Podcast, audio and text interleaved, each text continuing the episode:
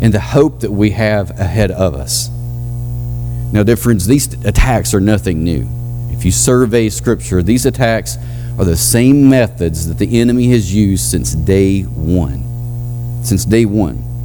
They don't change. From Adam and Eve to Jesus Christ our Lord to us today, these attacks and these methods are new. They may look a little different, but at their core, they're all the same. And so, if you would just turn with me, it's always good to be looking at Scripture. So, if you t- would turn with me to Matthew chapter 4, and let's take a moment to look at the temptation of Jesus, and we'll see how he tempted Jesus and attacked him, and compare that to Adam and Eve.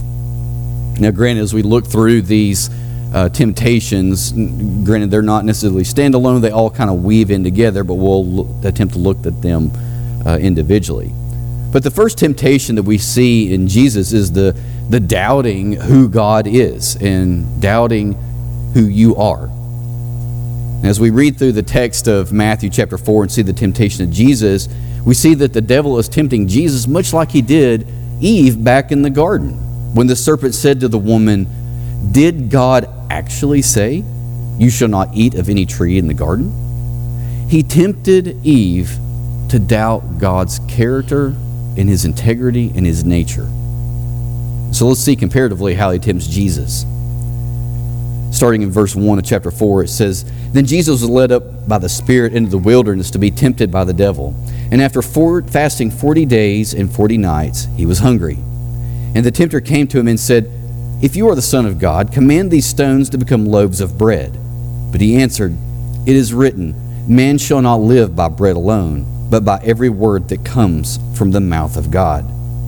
Well, in this part of the story, we see the tempter tempting Jesus to doubt who he was and the fact that he says, If you are the Son of God. And so, friends, how many times have we had that whisper in our ear? If you are a son or daughter of God, you would not do blank, or you would do blank. You know, so often we hear that whisper of the enemy in our ear seeking to create doubt and confusion and discouragement about who we are in Jesus. And so we see this also in the fact that he tempts Jesus to doubt who God is and his role of provider. We know that in Scripture, one of the names of God is Jehovah Jireh, the Lord will provide. And so you know, friends, we must understand that He is seeking for us to doubt God's role as provider in our lives. You know, how often do we, you know, seek security elsewhere in our 401ks or our jobs or wherever they may be? We seek security in so many different places, except for the one place that we can truly have it, and that is in God. And so, may we also trust in who God has declared us to be and who he has declared himself to be as well. You know, Jesus trusted in who God is, and so should we. And who are we? As we have seen so clearly, we, dear friends, are a chosen, adopted sons and daughters of the Most High King who are awaiting an inheritance prepared for us from before the foundation of the world. That's who we are. That's who He has declared us to be. The enemy seeks to destroy that doubt or destroy that with doubt and confusion. But moving along, we see the second temptation here in the fact that uh, doubting God's word. In Genesis, the devil tempted Eve to doubt God's word as well. When the serpent said to the woman, You will not surely die, the devil says that God's word is wrong. Once again, doubting his character and his nature. And so, in the second temptation of Jesus, we see much the same way that the devil is tempting Jesus to doubt God's word as well. Listen to what happens in verse 5 of chapter 4. Then the devil took him to the holy city and set him on the pinnacle of the temple and said to him, If you are the Son of God, once again tempting him to doubt who he was, throw yourself down, for it is written. He will command his angels concerning you, and on their hands they will bear you up lest you strike your foot against a stone. And Jesus said to him, Again it is written, You shall not put the Lord your God to the test. So, what does the devil say to Jesus? He says, If you're the Son of God, throw yourself down. Like I said, tempting him to doubt who he was, tempting him to doubt what God's word says. And so we must understand that the devil knows God's word extremely well. He knows it very well, but yet he is always using it as a lie. His, his word about God's word is always right there with God's truth, ever so closely, but it is not true at all. And so Jesus, he responds to him by saying, Again it is written, You shall not put the Lord your God to the test. Jesus rebukes him and corrects the devil by clarifying what God's word truly says. And so this should be a little bit of a, a hint to us in the fact that we need to know God's word extremely well ourselves, right? We need to know how to defend against God's word. We should be able to defend our faith. Ignorance is not an option. We need to know God's word exactly and we need to apply it correctly. And thankfully, dear friends, as believers, we have the Holy Spirit that allows us to do this. And then the third temptation is doubting God's plan. In Genesis, the devil tempted Eve to doubt God's plan back in the garden by simply saying, For God knows that when you eat of it, your eyes will be open and you will be like God, knowing good and evil. You know, God's plan for us as humanity was to rule over his creation and to have dominion over his creation. But his plan was never for us to be like God. You know, much the same way the devil tempts Jesus, does he not? He tempts Jesus the same way when he tells Jesus, and when we read that in verse 8, again, the devil took him to a very high mountain and showed him all the kingdoms of the world and their glory. And he said to him, All these things I will give to you if you will fall down and worship me. Well, what was God's plan for Jesus? God's plan for Jesus was to enter into the creation which he created himself to humble himself, to live that perfect life, and to die. To die on a rugged cross, to die on a terrible cross of a terrible death. And his plan was for him to raise on the third day. This was God's plan for Jesus. The devil tempted Jesus to shortcut that, to bypass the way of the cross, in much the same way that he tempts us. So often we are tempted to take the shortcut, take the easy path, avoid the way of the cross. But that is not what Scripture would tell us. Scripture would tell us that we must take up our cross and follow Christ as He did. So often, guys, we're tempted to doubt God's plan for our life, but what we must do is we must rest and trust that God's ways are higher than our ways you know, to be confessional with you this morning, uh, me, very often I am tempted to doubt. You know, so often I am tempted to have this discouragement in so many ways. This is a very real weakness of mine. So much so to the point of depression many times. You know, too often I allow the circumstances around me to dictate what I am feeling rather than trusting in God and His Word. And when we remove the facts of God's word from our feelings, we get fiction. However, when we allow the facts of God's word to drive our, our feelings and emotion, we get faith. And faith, as Hebrews 11 tells us, is the assurance of things hoped for and the conviction of things not seen. And so, we as believers and followers of Jesus, we have no need to have doubt and discouragement. We have no need to have this confusion. We simply need to be confident in Christ because of what Jesus has done for us, not what we do. We can be confident in Him. Now, listen to how Jesus rebukes the devil here. He says in verse 10 Then Jesus said to him, Begone, Satan, for it is written, You shall worship the Lord your God, and Him only shall you serve. Then the devil left him, and behold, angels came and were ministering to him. And so when we are tempted, we simply need to resist the devil. You know, Eric talked about this to some extent a couple of weeks ago, and the fact that resisting the devil simply means the fact that we are so consumed with Christ. when we are so just amazed by Him that as we draw near to Him, He is so much more to us than the pesky little darts of the enemy. Those things pale in comparison to who He is. That is how we truly resist the devil. As James 4 would tell us, submit yourselves therefore to God. Resist the devil, and he will flee from you. Draw near to God, and he will draw near to you. So resist the devil by drawing near to Christ. Grow closer to him in your walk, and you will truly resist the devil. Now, by all means, friends, we do fail. We do doubt. I have doubt. Sometimes I am discouraged. Many times I am discouraged. But when we do, thankfully, we have a merciful high priest on our behalf who intercedes for us. Hebrews 4:15 states, "For we do not have a high priest who is unable to sympathize with our weaknesses, but one who in every respect has been tempted as we are, yet without sin." And listen to this.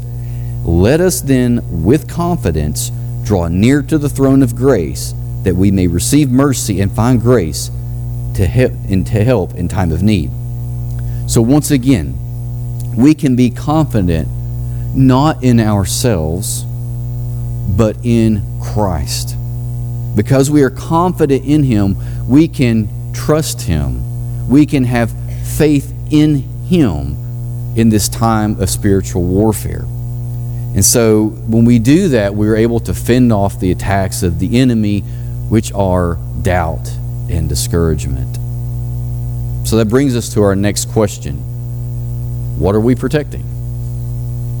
What are we protecting? The attack is doubt and discouragement. What are we protecting? Our confidence in our salvation. To fight off the attacks of the enemy, we need to understand truly what is salvation. We need to know the facts of what salvation is and seek to be amazed by what God has done and is going to do in our lives. And this will fend off those attacks. So, what is salvation? You know, growing up, I considered that salvation was that moment when I walked down the aisle of an evangelistic service. And uh, by all means, that it, when if that is genuine and true, that is by all means a true aspect of salvation. But that does not encapsulate everything that salvation is. That, in my, you know, weak understanding of what salvation is, that's what I thought. That, that that's what it means to be saved. That's only a small part. You know, we must understand that ele- uh, that salvation is election to glorification. Salvation has a past, present, and future aspect to it. And so, by understanding that more, we can have a truer and greater confidence in what our salvation is. So let's look at this real quick. Let's survey this. So, from a past aspect of salvation, what are we looking at? Well, the first thing that we know and understand is the fact that you have election. You know, we've talked about this to great extent. I won't belabor the point, but we talked about this to great extent in the very first verses of this book. Election is God's choice of a people to be saved. Ephesians 1 would tell us this very clearly. And this election by God took place from before the foundation of the world, before we did anything good or bad. Thus, it was based upon His choice, not ours. However, we must understand that by God choosing to do this, God had to lay forth a plan. This plan is what we would consider the predestination. Election is God's choice, but the predestination is the preassigned destination marked out for those whom He chose. Simply put, God made a choice, God made a plan. Now, how does that plan get executed? That plan gets executed by the preaching and teaching of the gospel of Jesus Christ. That is how God gathers his elect from the four corners of this world. That's how he does it. It is through the foolishness of preaching that he does that. And this gospel call goes out to everyone, every single person on the face of this planet. Everyone. However, we must understand that it is God who makes that call effective in a dead person's heart. Now, God gives that inward call of that dead person as He gives them new life. He gives them a regenerated heart. He gives them a new birth. As Jesus sat and talked with Nicodemus in John chapter 3, how many times do we hear it? You must be born again. You must be born again. To the dead person, the things of God mean nothing. It's like throwing a rock on that floor, it just bounces off. It means nothing. But to the person whom God is giving new life, that is like a seed that is falling in fertile ground, in which God gives it life, and new life grows. Now, as God gives this inward call, we must understand that we have a responsibility here we must respond in repentance and faith. This is our conversion. When we place our trust in Jesus Christ, in what He has done and not in ourselves, and when we repent of our sins, which means we turn from sin and turn to God, this is repentance. These things go hand in hand. Faith and repentance go hand in hand. They most both must take place. And when they do, when we put our faith and our trust in Jesus Christ, we are then, by a just God, declared not guilty. Your sins are forgiven. And God does an amazing thing. And He takes Jesus' righteousness and He takes it and He places upon us. And He takes our sin and He places it upon Jesus. This is what the Old Testament Day of Atonement was representing and God declares us not guilty. That's an amazing thing when God looks at us and says, Your sins are forgiven. Forgiven. And he sees, when he looks at us, because of that great exchange, he sees Jesus and not us. And I don't know about you, but I want to be seen under Jesus and not myself. I have much greater confidence in that. Now, once we do that, these are all past aspects of salvation. For the believer who is here with us this morning, these are things that have taken place in the past. But there's a present aspect of salvation as well, which is what we call our sanctification. And so, when we are converted, when we place our faith and trust in Jesus Christ, we are by all means positionally sinless before a holy God. However, we are not sinless in practical terms. And so, as we grow as Christians, as we know God's more and are obedient to that which we are uh, shown in His Word, and as we walk and grow in our affections and love for Jesus, we won't be sinless, but we certainly should sin less as we grow. Which leads us to our next topic, which is the future aspect of salvation which would be our glorification. And glorification is that wonderful time in the future when we will be with Jesus. And it is the time that we as believers should be most looking forward to, what we should be thinking about most, especially in times of duress and doubt and discouragement and persecution. This is what we should be most looking forward to. And so, understanding that there are these three aspects of salvation from a past, present, and future aspect, we could, as believers, say that rightly that I have been saved from the penalty of sin. I am being saved from the power of sin. And then one day I will be saved from the presence of sin. Now, regarding the attacks of the enemy, he wants to attack every one of these aspects of salvation. We're to put on the helmet of salvation. And he wants to attack every one of these aspects. He wants to make us doubt the past aspect of our salvation. As he doubt wants us to doubt our election. Well, how do we defend that? Peter tells us to make our calling and election sure. He wants us to doubt our conversion and say, Did you really truly trust Christ? Did you really trust Him? Well, how do we defend that? Well, ask the question Am I trusting Him now? Because if you are not trusting Him now, please do not rest in a one time superficial decision that was made once, but there's no heart change. There's no change in a life, and you're not truly trusting in Him now. Are you trusting in Him now? Is the question. He wants to attack us from the present aspect of our salvation and the fact that He makes us want to stumble and to become less like Jesus and more like the world. And as stated, oftentimes, guys, we are going to fail. We won't be sinless until that glorification aspect, but we should certainly sin less. But in the meantime, we are going to mess up.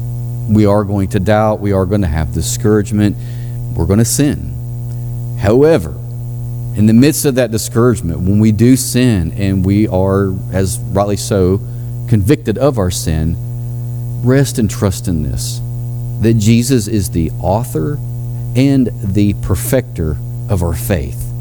And what God starts, God will finish. And to not trust that is to bring a claim against God's character. And then finally, there is the future aspect of salvation. How does the enemy attack this? How does he attack our hope in the future aspect of salvation? Well, as the Lord tarries, as we anxiously await the return of Christ, and as He tarries year after year, we can become doubtful about His return. We can become discouraged about His return. And that can be very disheartening sometimes. However, what we must do is rest and trust in those promises of God, in which He says that He has gone away to prepare a place for us. We must trust in His character and know that what He says, He will do. We must rest and trust in that day that He will return. Imagine this. Imagine that you are a soldier fighting in World War II. And in the midst of that war, if I were to come to you and, and say, hey, you know, the enemy is on the run on the Eastern Front, the enemy is on the run in the Pacific, we are making advancements. This war will one day soon be over. What would that do for you? It would instill a confidence in you in which you would fight harder than you've ever fought before. You would hold on However, if I were to come to you inversely and say, I don't know when this war is going to end, you've taken on heavy casualties, this war is just continues to drag on. What would that do for you? it would bring about much discouragement and despair. And as the war goes on, you would certainly give up and give in. Well, much the same way the enemy wants us to doubt the future aspect of our salvation. He wants us to think this is never going to end. As we take these blows day in and day out, and dear friends, make no mistake, if you're in this battle, if you are a child of God, you are facing you are facing spiritual warfare. As we seek to be obedient, you will face it. I guarantee it. I guarantee it. When you tell God, yes, I will do this, I guarantee you there will be some spiritual warfare. As our brother Ivan here was baptized this morning and took a major step of obedience, I dare say that leading up to this moment, I don't know, but I'm guessing there was some pretty heavy spiritual warfare. As in the case with any of you all, as you seek to serve God, to be obedient to His calling upon your life, whether it be uh, to share the gospel with someone, whether it be to go on a mission trip, whether it be to teach a Sunday school lesson to some kids, I guarantee you that there is some level of spiritual warfare going on there. And sometimes that can get heavy. And as it goes on day in and day out, it can get very discouraging. Our hearts can become to sink. It can come to uh, sink and, and be so heavy. He does this to discourage us. And all he's doing simply is delaying what is his ultimate, inevitable, imminent destruction. So, we must ask our third question Why are we protecting what we are protecting? So, the attack of the enemy is doubt and discouragement. What are we protecting? Specifically, the future aspect of salvation. And why are we protecting that? Because confidence leads to hope. The future aspect of salvation is mostly, most likely what Paul is talking about here. He's likely not talking about the past or even the present aspect of salvation because why would you put the helmet on if you're talking about being saved? No, you, you are a saved person, and this is something that you need to look forward to. But most likely, what Paul is referring to here is the future aspect of salvation. Paul wants us as believers to be looking ahead. He wants us to focus on the hope of heaven. And hope, as defined in the Bible, does not equate to some sort of wishful thinking. Hope, as defined in the Bible, equates to a confident expectation.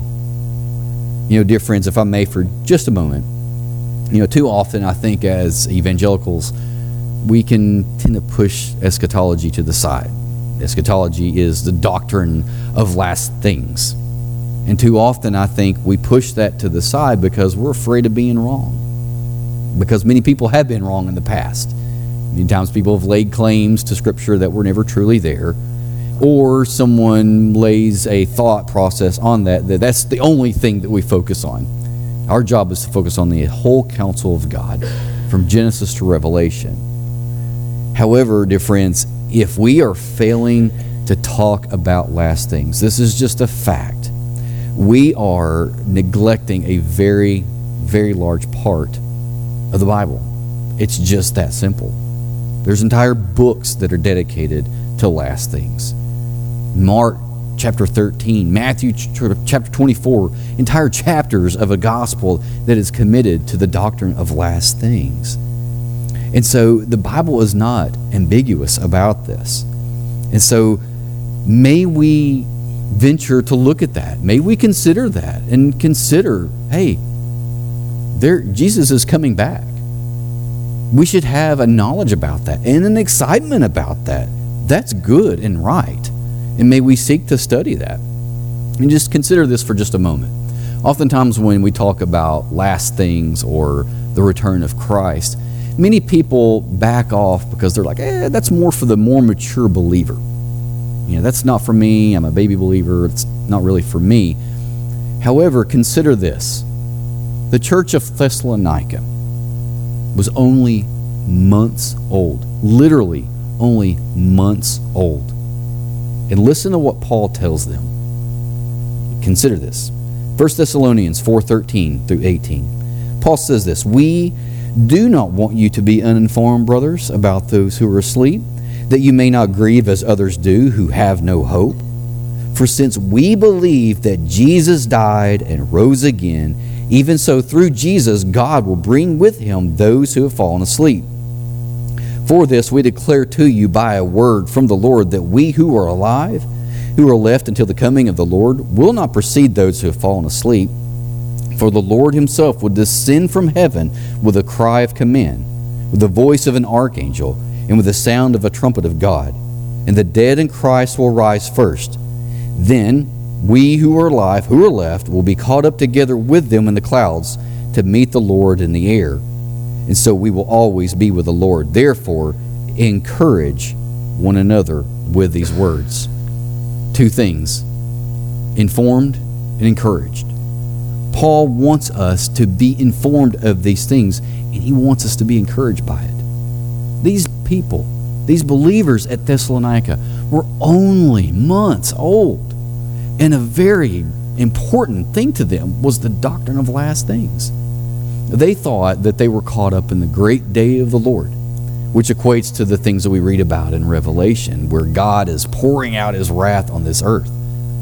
However, Paul wanted them to not be uninformed, he wanted them to be informed, and he wanted them to be encouraged about the last days, not discouraged by it. Paul continues in 1 Thessalonians uh, chapter 5 verse 8 when he says, but since we belong to the day, let us be sober, having put on the breastplate of faith and love, and for a helmet of the hope of salvation.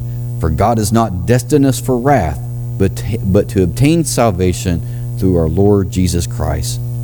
Paul wanted these Thessalonians to put on that same armor that he was speaking to the Ephesians about, which was the same armor that he considered back in Isaiah. We need to put on that same hope. We need to put on that same hope of the future aspect of salvation. This is what the enemy wants to remove from us. The enemy wants to remove our hope of this future salvation. This should be something that is encouragement to the believer to know that one day Jesus is going to come back. This is not going to be like this forever. This is not a perpetual state.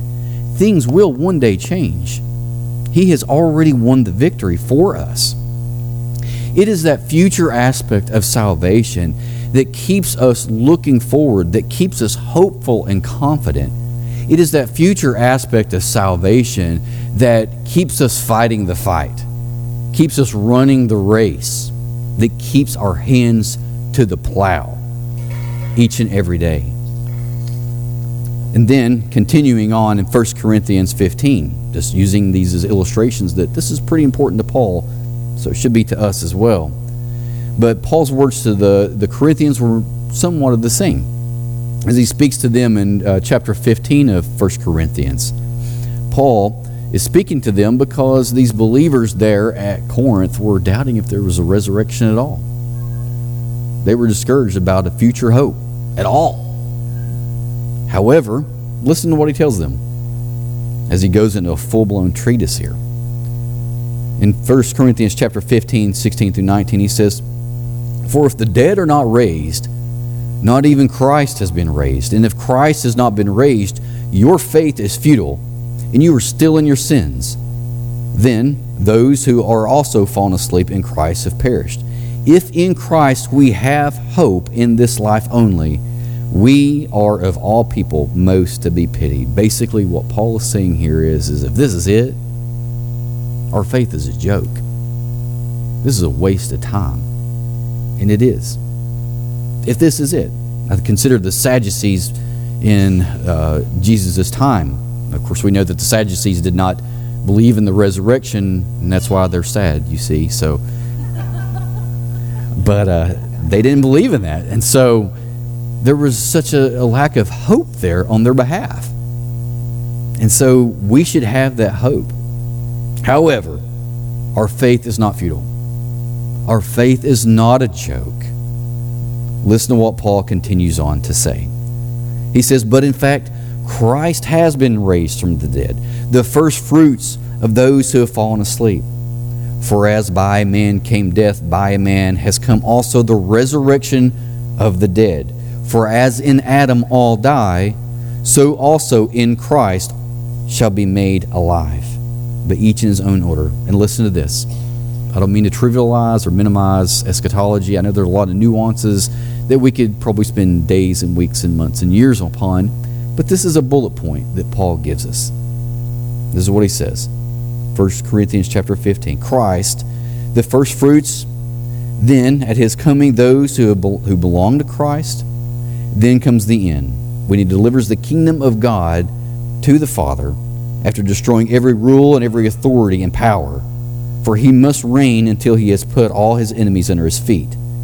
The last enemy to be destroyed is death. And so let me bullet point this for you. Number one, Christ is raised from the dead.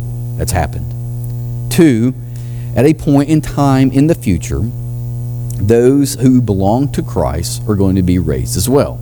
As we read in 1 Thessalonians, those who are dead will rise first, then those who are alive at the time will rise second. Then, third, Christ delivers the kingdom to God the Father after he destroys every rule and authority, meaning simply this that Christ is going to have an earthly reign on this earth. Christ comes back.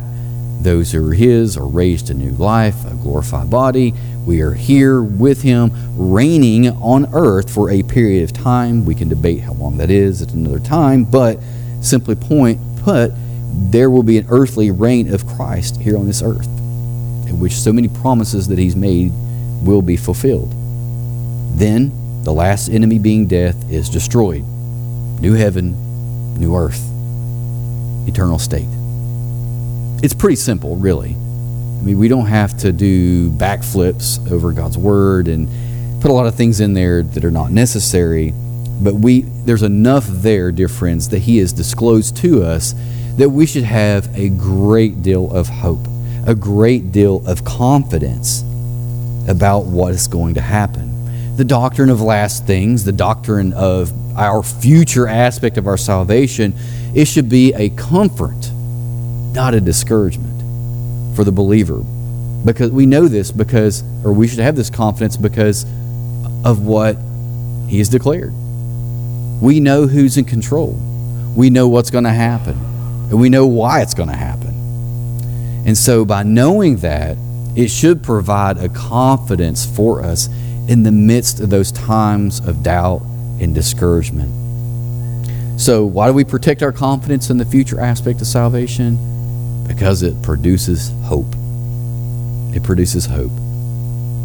Romans 3 5 through 3, 5, 3 through 5 says this Not only that, but we rejoice in our sufferings, knowing that suffering produces endurance, and endurance produces character, and character produces hope. And hope does not put us to shame because God's love has been poured into our hearts through the Holy Spirit who has been given to us. Hope purifies us. Hope purifies us. 1 John 3 3. And everyone who thus hopes in him purifies us as he is pure. It anchors us. In the storms of life, it anchors us. Hebrews 6 19. We have this as a sure and steadfast anchor of the soul, a hope that enters into the inner place behind the curtain. Having hope gets us through the wear and the tear of this world, this fallen world. It gets us through. When you have a chronic disease that exhausts you day in and day out, we can have that future hope that one day we will be free from that pain. When we experience the loss of a loved one, we can have confidence and hope that one day the final enemy, as we read there in 1 Corinthians 15, will be destroyed death. It will be destroyed, and we will say, Where's your sting? And then our anxieties of this world, when these anxieties just overwhelm us and we're so overwhelmed by the cares and the concerns of this world and they weigh us down day in and day out. We can look for a day when all things will be made new because they're going to be. God's going to recreate everything. And then finally, when we are persecuted for our faith, we can have confidence and hope that one day a just God will bring justice. He's going to do that. He will vindicate. So, what is the attack? Doubt, discouragement. What are we protecting? Our confidence in the future aspect of salvation. Why are we protecting it? Because that leads to hope. And hope purifies us and it anchors us in the storm. And so, in conclusion today, how do we have hope? How do we have hope? As the blows of Satan's hammer beat against us day in and day out, and we are tempted to have doubt and discouragement, how do we have this hope? Well, we remember. We remember. We remember that in this life we will have tribulation. We will have pain. We will have death. This should not surprise us when it happens. Jesus tells us in John 16 33, In this world you will have tribulation, but take heart, I have overcome the world. We're going to experience this trouble and this tribulation. And when we do, we groan inwardly. Romans 8 tells us, and not only the creation, but we ourselves who have the first fruits of the Spirit groan inwardly as we wait eagerly for adoption as sons, the redemption of our bodies. For in this hope we were saved. Now, hope that is seen is not hope, for who hopes in what he sees? But if we hope for what we do not see, we wait for it with patience. So we remember that we will have this, and we need to have patience. Then we remember. We remember who you are. Who you are. You are an adopted son or daughter of God. That is your identity. You are God's. Remember who you are. And that we must understand that we have an inheritance prepared for us from before the foundation of the world. That we do not lay up our treasures here on this earth, but we look to that inheritance that is waiting for us in heaven. And then finally, we remember. We remember Jesus. Above and beyond all things, we remember Jesus, what he has done, who he is. Look at his track record. Look at his faithfulness in your life. And remember that. You know, the night before the crucifixion, as Jesus gathered with the disciples, he was telling them he was going to die. And in that moment, his friends were filled with doubt and discouragement as their idea of a political king was just shattered. Doubt and discouragement started to creep in. And Jesus asked them to remember him. Listen to what he says in Luke 22. He says, And when the hour came, he reclined at a table, and the apostles with him. And he said to them, I've earnestly desired to eat this Passover with you before I suffer. For I tell you, I will not eat it until it is fulfilled in the kingdom of God. And he took a cup, and when he had given thanks, he said, Take this and divide it among yourselves. For I tell you that from now on I will not drink of the fruit of the vine until the kingdom of God comes. And he took bread, and when he had given thanks, he broke it and gave it to them, saying, This is my body, which is given for you. Do this in remembrance of me. And likewise, the cup, after they had eaten, saying, This cup that is poured out for you is the new covenant in my blood. So now, as we come to a time of closing, we need to remember Jesus. We're going to take a moment, we're going to come to the table, and let us remember what He has done. And let us repent of our sin of doubt and discouragement and remember Jesus and His death on the cross for our sins so that we can have hope. If you are here this morning, I pray, Lord, I pray, friends, that you would turn to the Lord. If you're a believer and you're here and you are struggling with doubt and discouragement, rest in Him. Trust in Him. If you are here this morning and you do not know Jesus, you have no hope. You have no hope. And I pray that you would have that hope this morning. So let us pray.